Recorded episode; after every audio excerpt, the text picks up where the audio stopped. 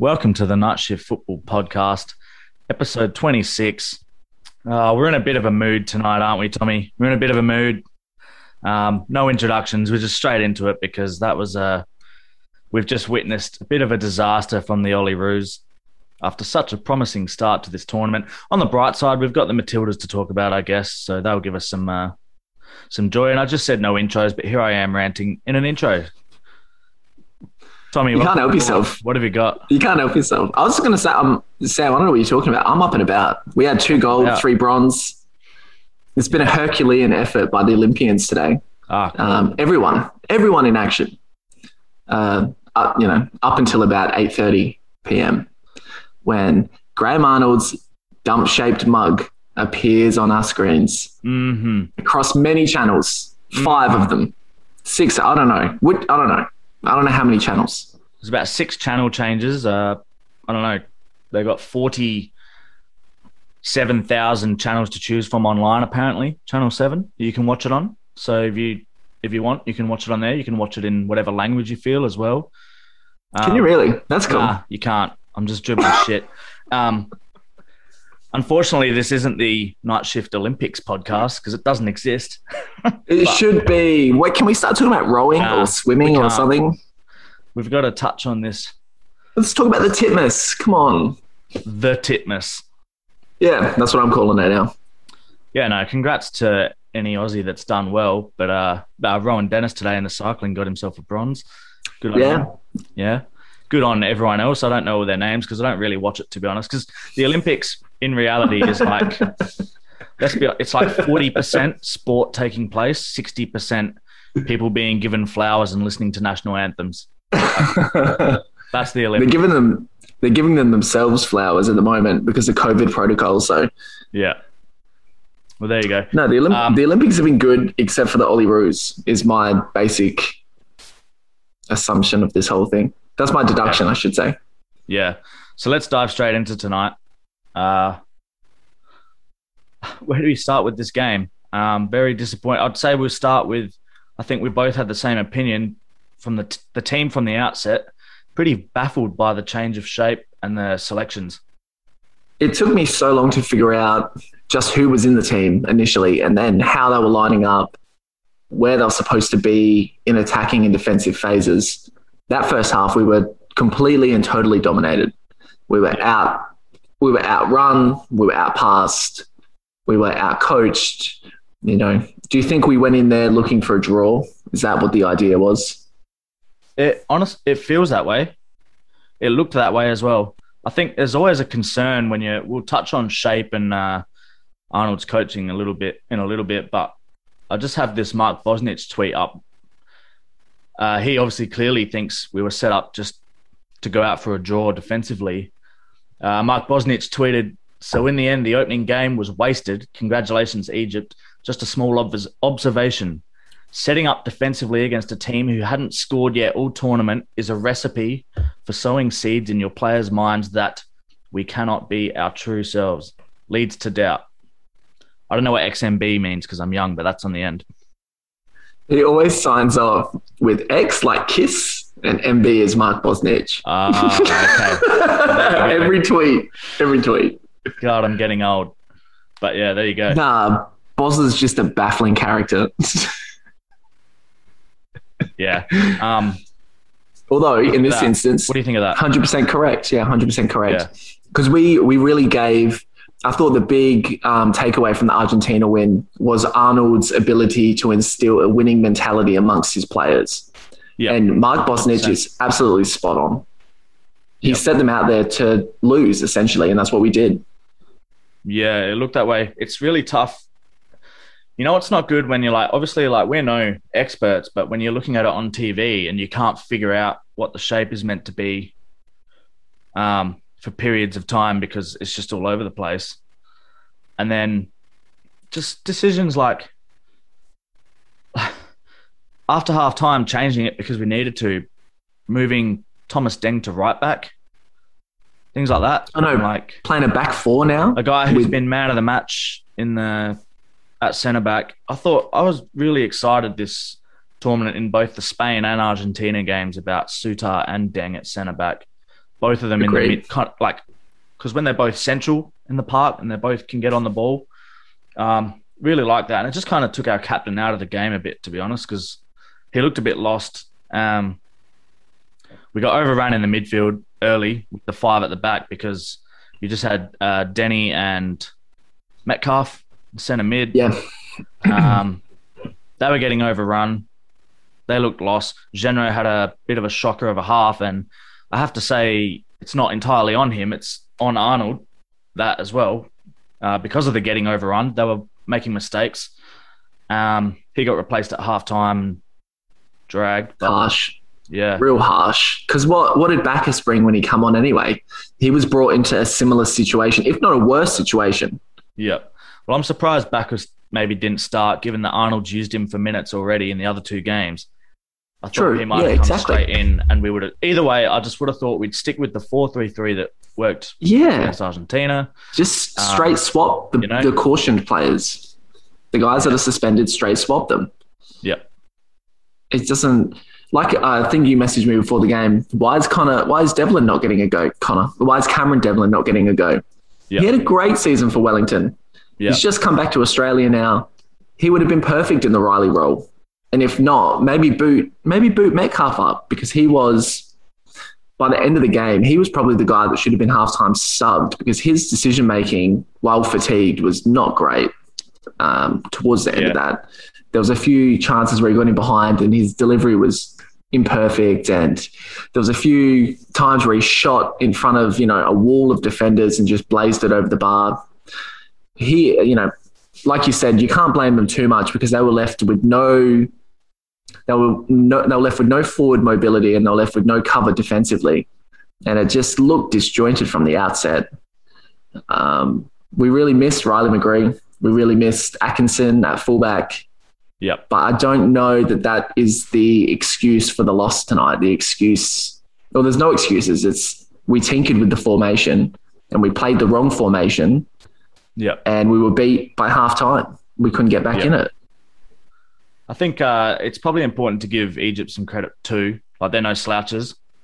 Mm-hmm, um, definitely, yes. We have a tendency in Australia to do this. Yeah, obviously, given the Argentina result and how well we played against Spain.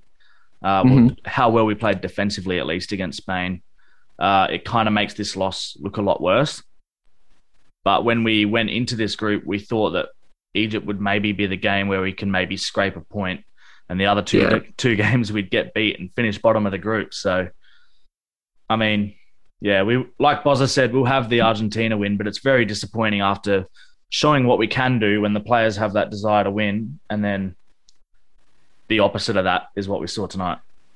Definitely. I, I agree with you. We should give Egypt credit, because they identified us as the game in the group that they could win, because they went out and they ground out um, draws against Spain. Did they draw against Argentina? They must have. Can't to remember. Finish on five yeah. points. Yeah, they must have. And so they did their job against the two big sides. Yeah. And, you know, they built up to this game against us, and now they get the glamour tie with Brazil, which, you know, fortunate for them, because that would have been shocking for us, I imagine. yeah, coming up against Richarlison and Douglas Luiz, Dani Alves. Yeah, as much as I like our central defensive partnership, Richarlison would have tore him a new one. Oh, it terrifies me. Yeah. Um, I was thinking towards the end of the game, it looked like, I don't know, not to make excuses, it looked like we may have run our race, and there was like the tired legs. Like some of the, like Joel King, especially. Joel King, yeah, that's who came to mind. It's hard to know how much of this to put down to Arnold's management of the squad, and then maybe the selections of making sure we have enough players in the squad to do different roles, um, so that you can rotate a bit. Because it's hard to know. We don't know really know which clubs, like, obviously you said there were clubs that wouldn't allow players to come and stuff. I don't know, you know, it's just it's just a bit of a mess. I read a comment online, and I think it's a decent conversation point about perhaps our squad depth. We have a couple of good players, and since a few of them had too many yellows, there was nothing but a draw to hold on to. So this is the comment by this person that I'm reading. Um, this is because of the development system. That is the problem. We don't produce competent players, and it should all come into question. The talent I D, the pay-for-play system, the micromanagement of players through S A P, youth and M P L, all of it. Is this, we, you know, we gave the A-League a lot of credit against the Argentina win because a lot of the boys play in, play in the A-League. But is the problem when our best players are out because of suspension or injury or they haven't been released, there isn't a pool of talent back home that is sufficient to cover, you know, Egypt, yeah, I get it. They are a, an African powerhouse and they, are in a, they were an Olympic powerhouse as well. They've got, you know, they've got a long-standing history in this competition. And it is very Australian of us to look at Egypt and think, oh, we should beat this nation because what do we know about Egypt? Nothing. But, um, you know, there's no, there was no reason we should have beaten them. And it's, and it's become absolutely clear that we are not good enough to beat these teams regularly or play consistently well against them. Yeah. Yeah, no, I agree with, agree with most of those points you read out about the, the talent depth. I just still, you know, if I feel like we maybe had enough though, if we had set up properly and played with that positive mindset we did against Argentina, that we had against Argentina. Like, once you go out there with that negative attitude, it's just so hard to turn around. And once you go a goal down with that attitude, it's just, you're always going uphill. It's it's never going to end well. Um, depth aside, I would rather have like gone out swinging and playing well tonight than yeah. just sitting back and kind of taking it. Because at no point tonight did we look like getting anything out of this game. Like from the first minute, it always looked like we were going home and we just kind of had to sit there and take it and watch it. Spend two hours of our Wednesday night just putting up with it. Yeah, it was funny watching my housemates peel off one by one as the realization that the game was slipping away from us and then gone. And it was there was like a, just a joint look at each other. Yeah, this is we're not getting back into this game. May as well go to yeah, bed. Get sucks. Ready for work tomorrow. Yeah, yeah, this sucks essentially. And it's like you said, it's predicated on such hype and enthusiasm for this side because of the Argentina win, because of the really resolute and empowered Spain performance. And then for this to come out tonight, oh, it was always on the cards, but it is just immensely disappointing. But, you know, alternatively, I listened to a Guardian podcast during the week that said the Olyroos weren't even supposed to be in this tournament. So maybe we are being, again, overly critical of this team and this nation. uh, we might be. I don't think we're being overcritical of us as a footballing nation because I think we know that we can be better. We have, it's not like we don't have the resources to be better. True. Yeah. It's we're a first world like country. We do, and we're just not getting it right. Um, one thing I wanted to point out was like, you know, looking at that disjointedness tonight, obviously we've, when we talked about the Argentina game, uh, obviously we talk about it as a good result because that's what it was. It was a good result. Mm-hmm. Was it necessarily a great performance? Probably not. And I think tonight is the example of how, how it can look when that goes wrong. And what we really saw tonight is kind of what the, I made this, I messaged you this earlier during the game, but what we were watching is pretty much exactly how the Socceroos look. But the Socceroos got away with it because they were playing the likes of Chinese Taipei. Yeah, and because the quality difference is on the other end. Was able to balance it out. But, exactly. It's on the other end of the shoe now. Yeah. Um, and that, tonight, that's what worries me the most about this result, to be honest. It's just this, the kind of same feelings and s- similar disjointed style of football or lack of style of football, uh, a reliance on your good players to get the job done. Like there's been a massive reliance on Arzani to do something special. Um, Riley a bit as well, sending Mitch Duke up there just to run around and be a nuisance. This is like amateur stuff and that's exactly how I feel when I watch the Socceroos too. And this is a big concern with, with Graham Arnold coaching. Yeah, it's exactly like him at sixty minutes throwing the the, the centre-back on, uh, Jay Rich, the yeah. se- se- um, the Crystal Palace under twenty-threes captain. Yeah. He's a defender. What on earth are you doing throwing him up forward? It's I didn't know. And Harry Sutter pretty much for twenty minutes played up top as well. We just Who else? They're a physical that? side. Uh, well, Caleb, Caleb Watts didn't come on until five minutes to go, which I just does not make any sense to me because he's an attacker with Premier League or youth Premier League experience as well. And, I, and when he came on, the link up and interplay he had with Arzani for five minutes looked better than anything Tilio and Arzani did for the entire second half. Yeah. Just to bring up on the point about Arzani as well, if we're going to put an over-reliance on this guy, how about we start him? I just... He was immense when he came on. He was everything creative for us, and we, we gave him a bit of shit after the first game because he wasn't that good. No, this was the game. When he, yeah, but this was it. This is where he came to life, and he was great. Pretty much everything he yeah. did was great. He, um, I don't know. We do this thing in Australia where, like, he was copying a lot online for, you know, that chance he had on the edge of the box to keep us saved, and it's like, yeah. If that chance falls to Messi, he doesn't score it every single time. Why do we expect someone like Arzani to? Like Ooh. we put we put so much pressure on our good players to be better than what they are. And like you said, an over-reliance on them. This desperate need for like, oh, when's the second golden generation? That can't be helping either. But yeah, if we go no, back exactly. to like... Yeah, go on. No, I was going to say, when Arzani broke through, the first uh, moniker he gets is the next Harry Kewell. And that you are straight yeah. away hamstringing these players by doing stuff like that. Yeah. Yeah. I like the guy. I think he's talented.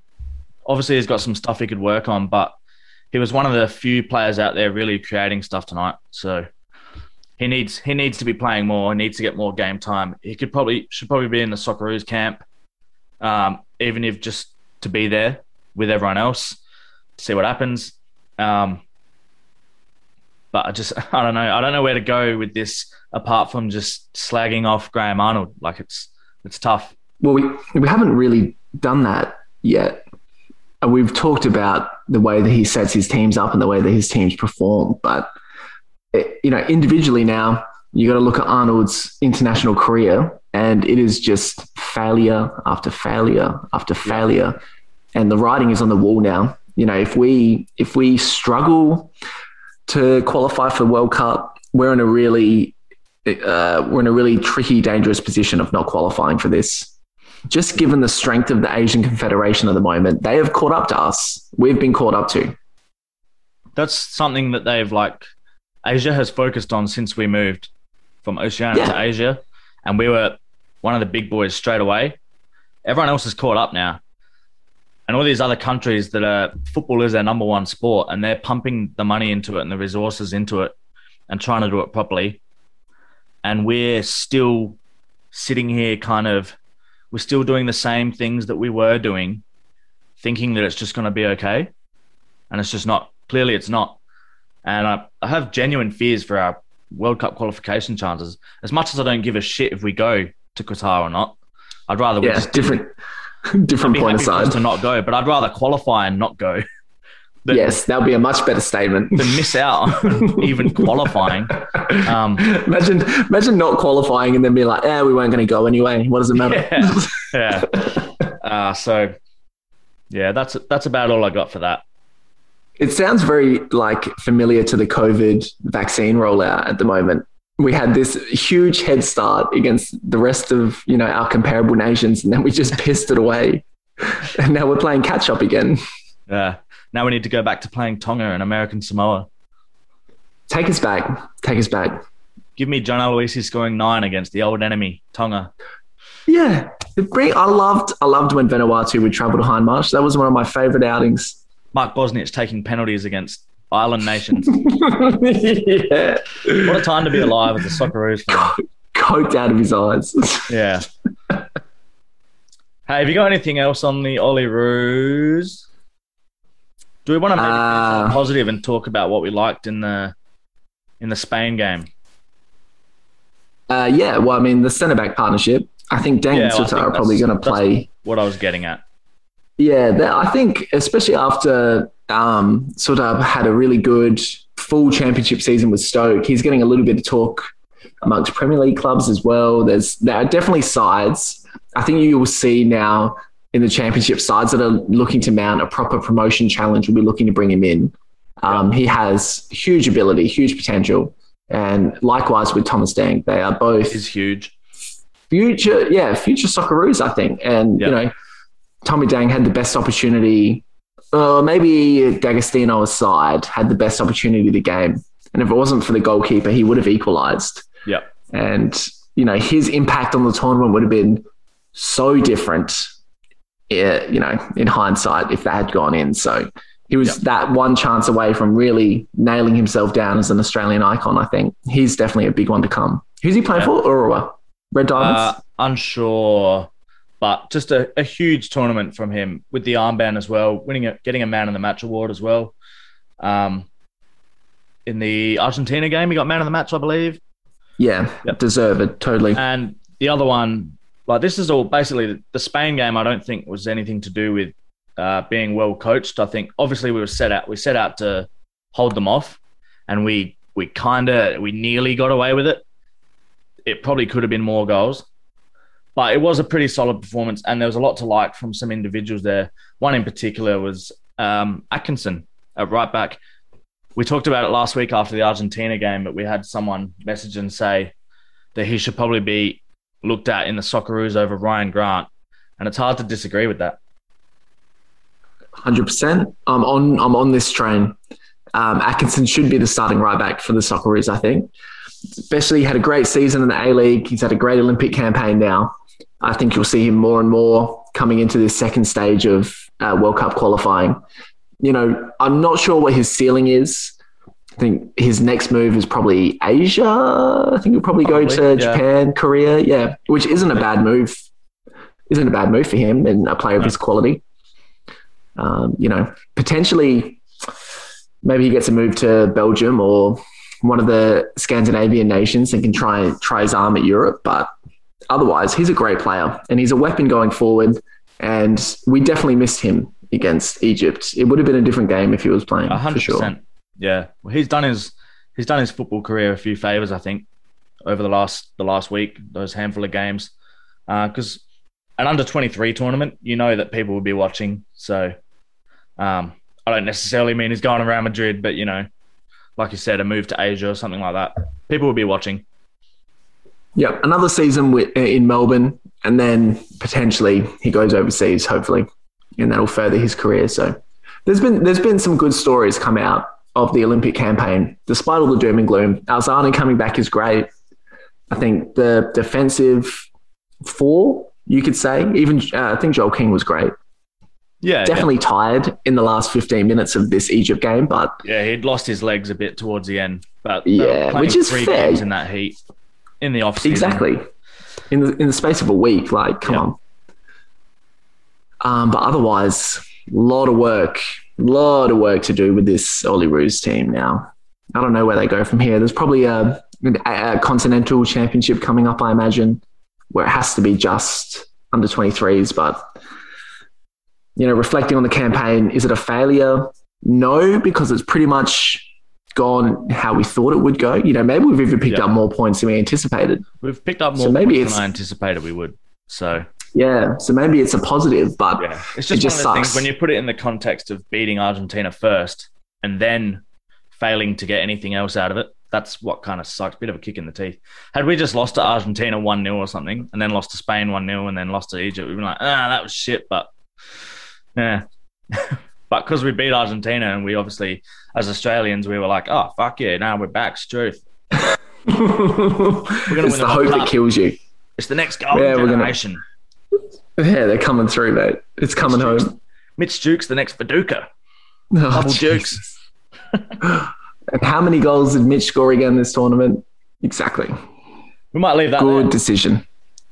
How about we uh, swing it around and talk about a team that is going well and a team that I thought were going to struggle given how they were before this tournament and their form leading into it. But the Matildas have been, they've done enough. They've gotten through and they've got a final coming up. Exciting. Big game as well. Team G B. This will be a really good contest. It should set uh, tongues wagging, I think, across the uh, across the transatlantic. I don't know, oceans. Whatever it is. Wherever the fucking U K is. This will be a good game. But the Matildas entirely deserve to be in this qualifying, in the knockout stages, despite finishing third. Um, they were in another tricky group. I think both Both the Matildas and the Olyroos got tough groups. They got really yeah. tough groups. And so, you know, third place team goes through. You can sort of manage the group a little bit differently. And that's exactly what they did against the U S A. They knew they only needed a point. So they went out yep. there and they got the point, and that's it. Job done. Yeah, job done. They're through. Um, the did you you kept an eye on these games? The Sweden game the other week, four two loss. I did watch these. Yeah, I'm fully invested in this. Sweden looked uh, Sweden looked pretty good. Sweden and Netherlands. Sweden looked great. We think it's yeah. going to be around the mark. And now that Australia's into the quarterfinals, mm, we'd have to be in the mix too. I don't know what Brazil are I like think, these days. I think we're a medal chance um, for sure. When, I mean, once you get into the semis, you're, you're guaranteed a shot at a medal. So we've yep. just got to beat Team G B and get ourselves into that position. We seem to fall short in the quarterfinal stages often in Olympics. I think it's happened the last two times. Um, this is a really huge, massive opportunity. There's a there's a few players in this in this squad at the at the you know the last end of their cycle, especially in the Olympics. Yep. There's a few of these that aren't going to get another go at this. So this is our golden generation for the Matildas, and this is it's going to be such a great contest. I think it'll just be a massive, crazy, yeah, great game for them now. Um, but I think they're going to have. I think there's a lot of upside to the future for the Matildas, given the growth of the game in general. So that like the women's game in general across the world. So um, like we're getting a lot of players now going off and joining like the English Super League and stuff like that, uh, playing in, playing overseas and then kind of coming back and playing like the U S or in Australia as well. Mm. Um, they got a lot of upside, definitely, I'm- but there's a few of this squad are probably this is maybe their last crack. The best example of the the youth coming through is Mary Fowler, who got a start, a last-minute start, because um, Caelan Ford had to pull out. I'm not sure exactly why. It might have yep. been just niggle or injury picked up in the in the warm-up. But uh, Mary Fowler obviously played for Adelaide United. Yep. Uh, not this season gone, the previous season, before getting that big signing away to Montpellier. So she's had a full season now playing. And she's just eighteen. Like, don't forget, this girl is so young. Uh, had a full season, scored five goals in the French First Division. And she was electric. Like, imagine Arzani's performance tonight, but over ninety minutes. She was brilliant. She had the best chance of the game against the U S. Like, if that is the future of women's football in Australia. We have such a huge advantage on many other, you know, competing women's nations, I think. We have yeah. raw natural talent coming through who are gifted footballers, like Fowler's intuition in the box, the way she attacks the game. Um, reads the play. Her link-up play with Sam Kerr was brilliant. Yeah, she's just such a huge talent and something, you know, a really big asset to come out of this Olympic campaign and something to watch for, you know, years to come. It's gonna, it's great to see. Yeah, one hundred percent. Um, we've said it before one hundred million times, and we're going to say it for another. We're going to say it another one hundred million. But Sam Kerr is an absolute weapon. Oh, bow down, banging in goals. She missed a penalty, I believe. But uh, she did. And that it caused debate. It caused debate because she's not the greatest penalty taker in the world. She has missed penalties before. And there is uh, there's, there's questions over whether or not she should be taking these. But if your yeah. striker's on a hat-trick, they're always going to take the ball to score the hat-trick, regardless of the situation. And I'm pretty happy with strikers. If strike, if a striker wants the penalty, they get it. They should get it, yeah. If yeah. they feel comfortable, take it, take it. Yeah. That's exactly um, right. I don't like... we've. We went over this with the Euro stuff, but like I hate getting into these debates about, oh, should he be, should should they be taking a penalty? Should they not be? Because like Messi and Ronaldo miss penalties. So like, it doesn't matter. It happens. It's going to happen. Yep. Um, and you and I score penalties on a Sunday afternoon. So the best miss. Yeah, there you go. What we're saying is we're as good as Messi. Basically, I'm glad you read into that properly. yeah, no, we're, we're one hundred. That's us. That's if you're listening with the Australian Messi and Ronaldo. There you go. Someone pay me five hundred thousand euros a week, please. No, I'll complain about it and want an upgrade next year. Yeah, of course. um, no, Angela moved to P S G. I was just going to say, uh, Sam Kerr on that, she is now, in this tournament, she is now within two goals of the all, well, she's two goals behind Lisa De Vanna, who has the all-time record for the women's national team for Australia. She has forty-seven forty-seven, Lisa De Vanna, Sam Kerr, forty-five. So you'd imagine whether it's this tournament or another time, she's going to fly past that. Oh, she's coming up to it. Two giants of the women's game as well. Um, how old is Sammy? Is she mid-twenties? Uh, uh, she is I'm wondering if she can get to one hundred goals in her career.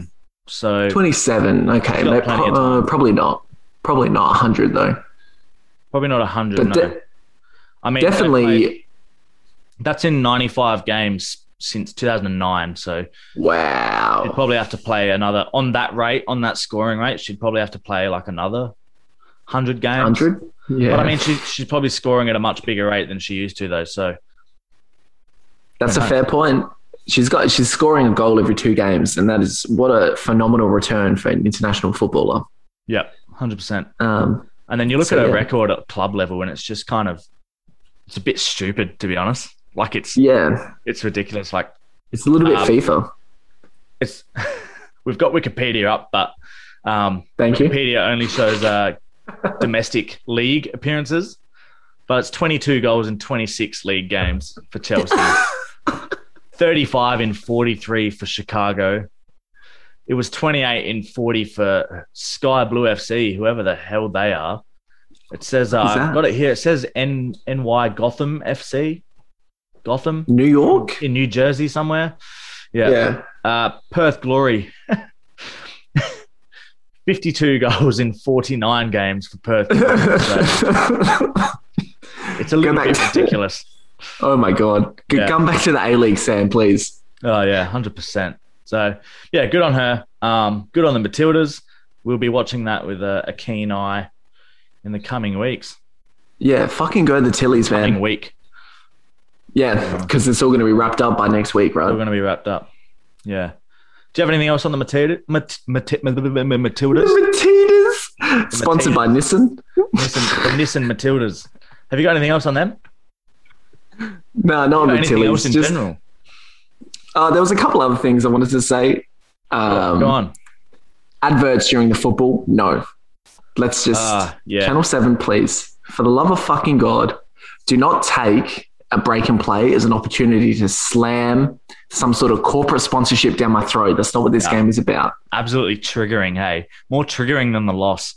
We're seeing ads yeah. in football games. That was what pissed me off more. I expected the loss.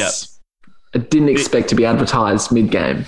The other one I don't get is they've got like their, uh, what is it, like eight hundred seventy-six channels online or whatever it is, and they've got their, um, they've got seven, mate, and seven showing Olympics, and then for absolutely no reason at all, at halftime, you have to change to a different channel seven to keep watching the game. No.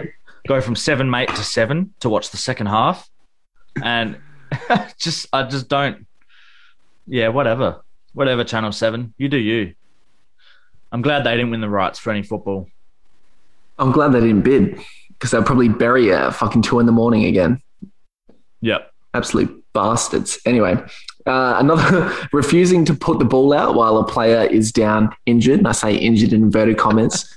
That is definitely, truly in the Olympic spirit. We played on no, we played on in the Egypt game for like two minutes. We did. Post that guy going down on halfway. Good. Stop going down injured. Either the referee stops the game or you just or you keep going. Injured. Yeah, just keep going. I'm sick of it. Just keep playing. Make the referee make the decision. Yeah. And if he doesn't want to, then don't. Like that's fine. Yeah. And then we'll keep playing. Although it looked like it looked like Metcalf just blazed away at goal to almost end the whole fucking... Is it because the guy is to, to keep playing if there's a player on the ground? No, I don't think so. But Metcalf definitely took issue with it because at one point he turned around to the bench and said we should kick the ball out. And then twenty seconds later he just blazes it. Yeah. So he thinks it's cheating. He does think it's cheating. Yeah, clearly. Well, I mean, like... History has shown us that uh, cheating is a pretty significant part of Olympics. So, I mean,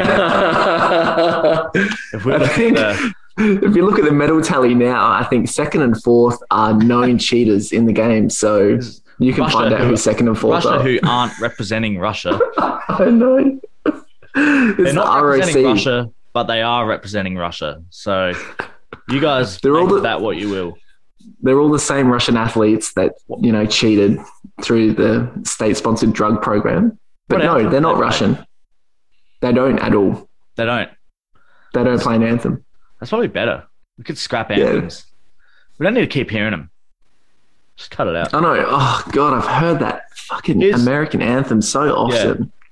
You and I, two knobheads on the internet, advocating for Olympic athletes who've trained their entire life for their one single moment. And we want them to not be able to stand there and listen to a song for sixty seconds, ninety seconds, or however long a nat- national anthem goes. Oh, what is wrong with us?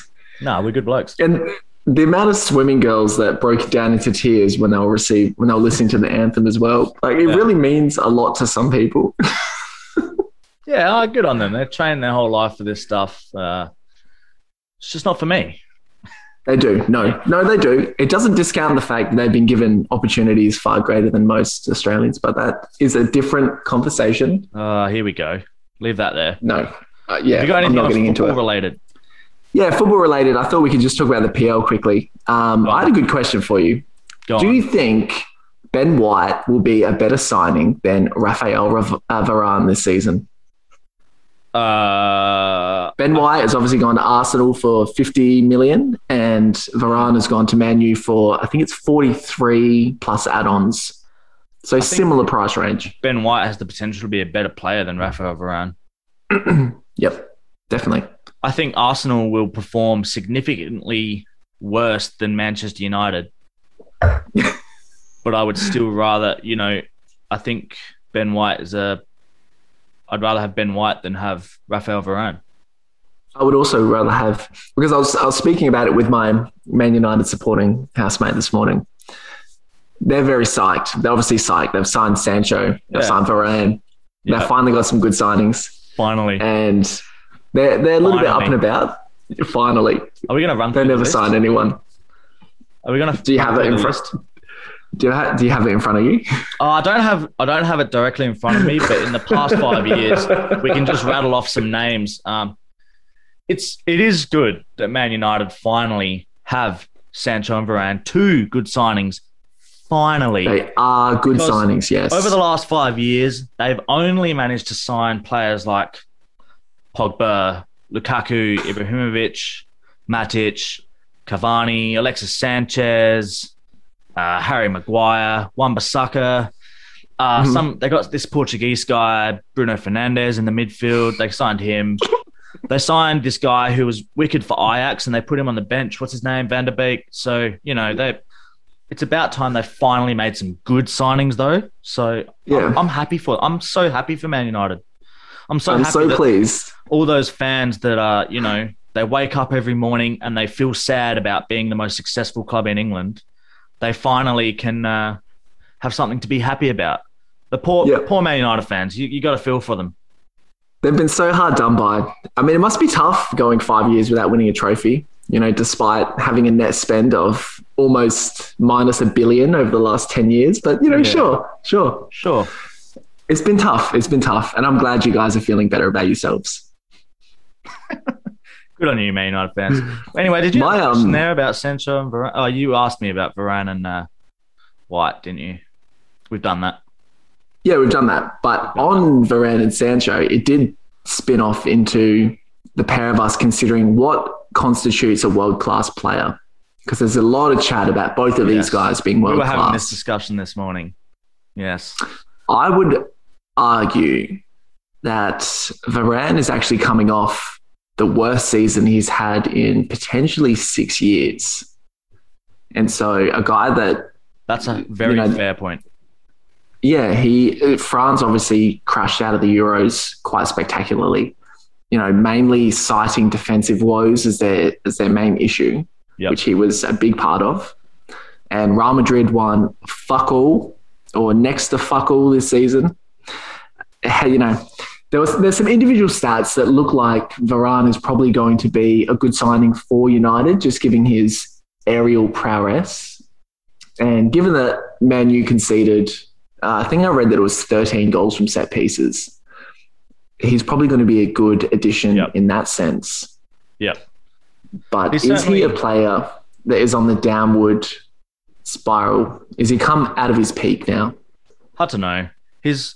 I think because uh, he had some long-term injuries, younger. Um, Should acknowledge that, yeah. I think he's...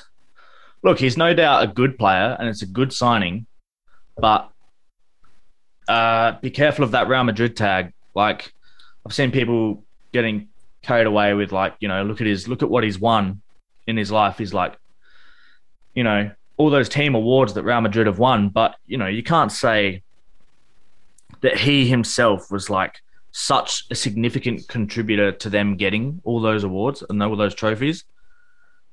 Uh, he had a big partnership with Ramos when it worked. Ramos, he could probably thank Ramos for him looking probably better than he is.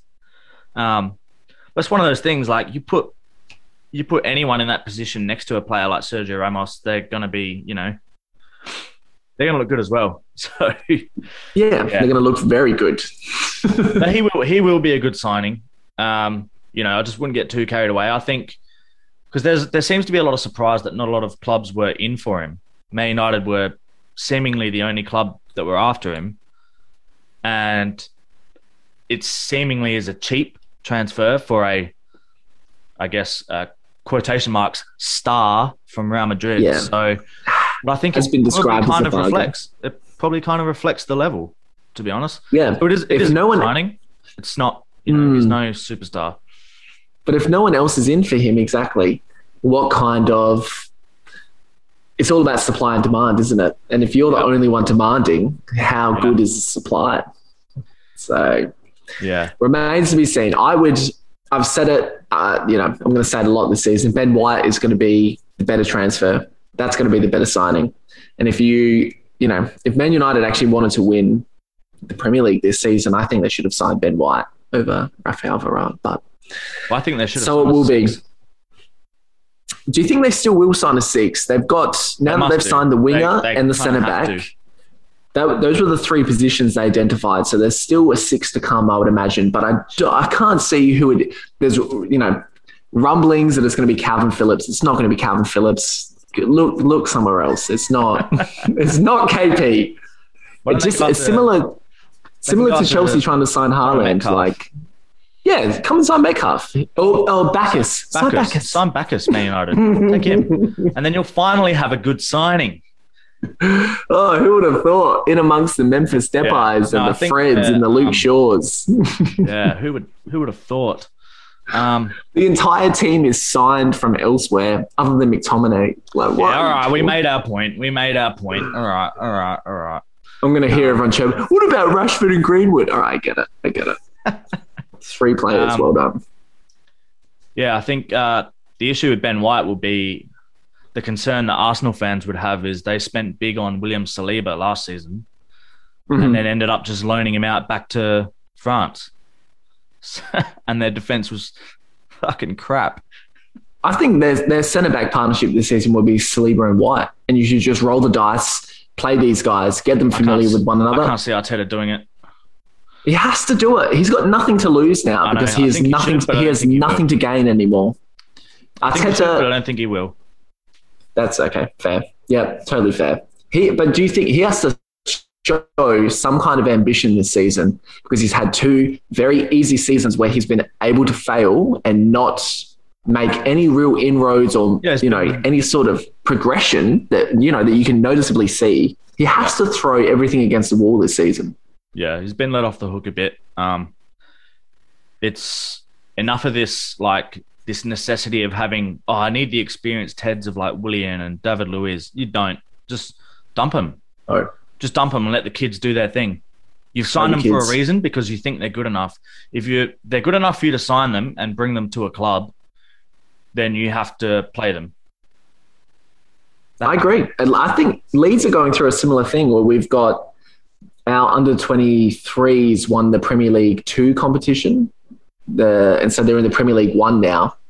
And there's a whole host of youngsters there that look like they're ready for a first-team berth. And you just you have to take the plunge at some point. You see Chelsea now, they're in a massive sell-off of all of these players that Frank Lampard identified as being the future of Chelsea. And yep. all of a sudden, they're, they're moving elsewhere. Yep. And you wonder with the Premier League, are the best sides aided by playing their youth players or are they aided by bringing in foreign talent at, you know, obscene sums? Who knows? Yep. Yeah, who knows? Um, we'll probably, I think in the coming weeks, we'll talk more about the Premier League because it's already around the corner. There's it's two weeks away. A, a never-ending smorgasbord of football. It's so good. Say it like it's um, a bad thing. I only have one more thing to. I just wanted to mention, uh, obviously, we're doing a bit of Ange Watch, but Ange's Celtic side play Midtjylland tomorrow. I wear my bills. Midtjylland, second leg tomorrow. Uh, Where my bill came on last week in the first leg, came off the bench with twenty minutes to go. They drew one all. Um, so either way, an Aussie's going through to the next round of the Champions League qualifiers.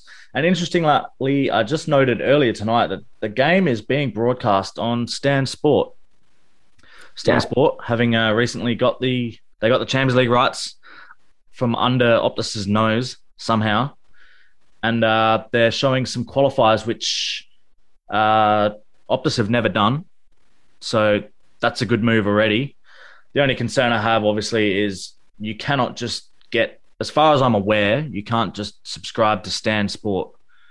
You need to subscribe to Stan and then pay an extra subscription to have Stan Sport. So you have to pay for for two subscriptions. You can't just get Stan Sport without Stan, which is a bit... Yeah.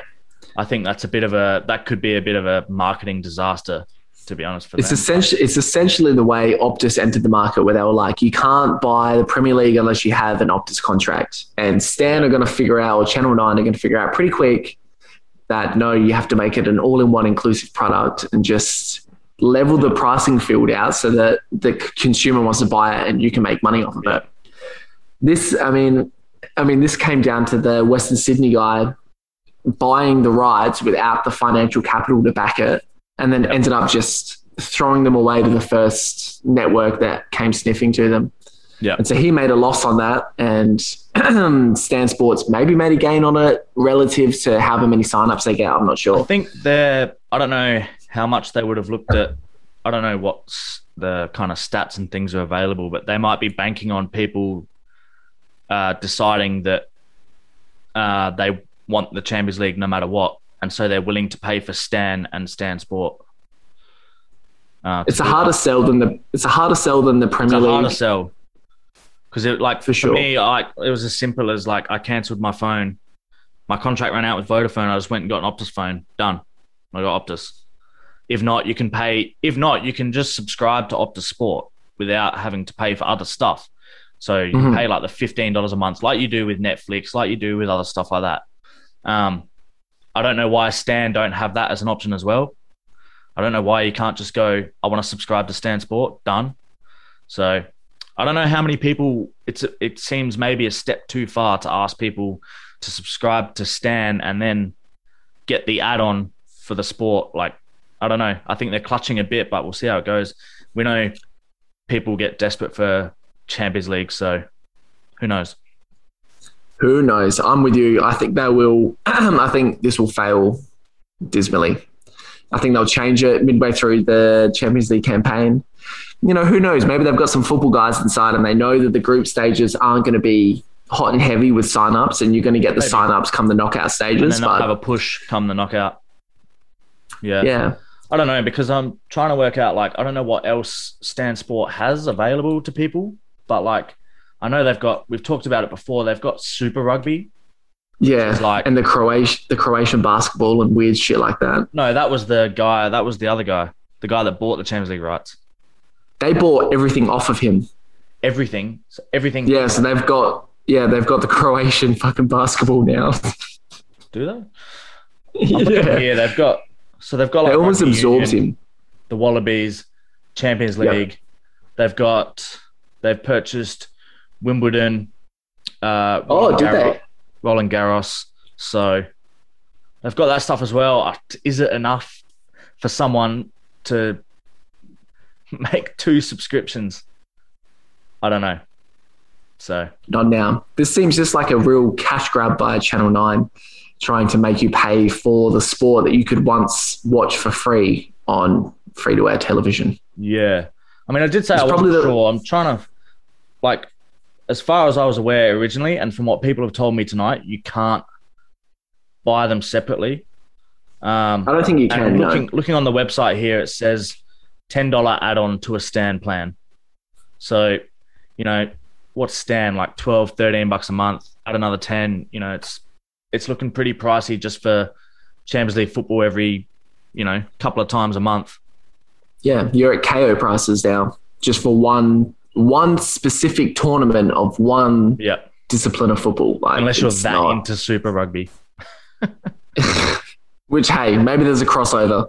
Yeah.